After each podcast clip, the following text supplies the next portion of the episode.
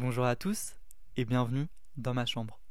Aujourd'hui on se retrouve pour l'épisode de présentation, d'introduction de mon podcast.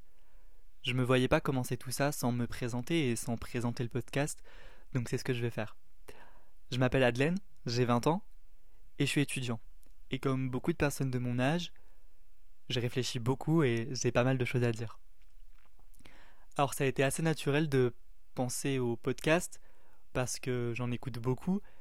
Et c'est un format qui me plaît, donc je me suis dit pourquoi pas moi et pourquoi pas lancer le mien. J'ai décidé de l'appeler Dans Ma Chambre, parce que ma chambre c'est un peu le lieu qui m'a vu dans tous mes états. Que ce soit triste, heureux, en colère, c'est un peu là où je vais me réfugier quand ça va pas et quand ça va très bien. Que ce soit ma chambre chez mes parents, ou mon appartement maintenant qui me sert de cuisine, chambre et salon. C'est là où je suis... quand je suis le plus anxieux, comme quand je suis le plus heureux. Ça m'a paru donc assez évident d'appeler mon podcast Dans Ma Chambre. Parce que c'est un peu... ce podcast, c'est un peu vous laisser rentrer dans mes pensées, et donc vous laisser rentrer dans ma chambre.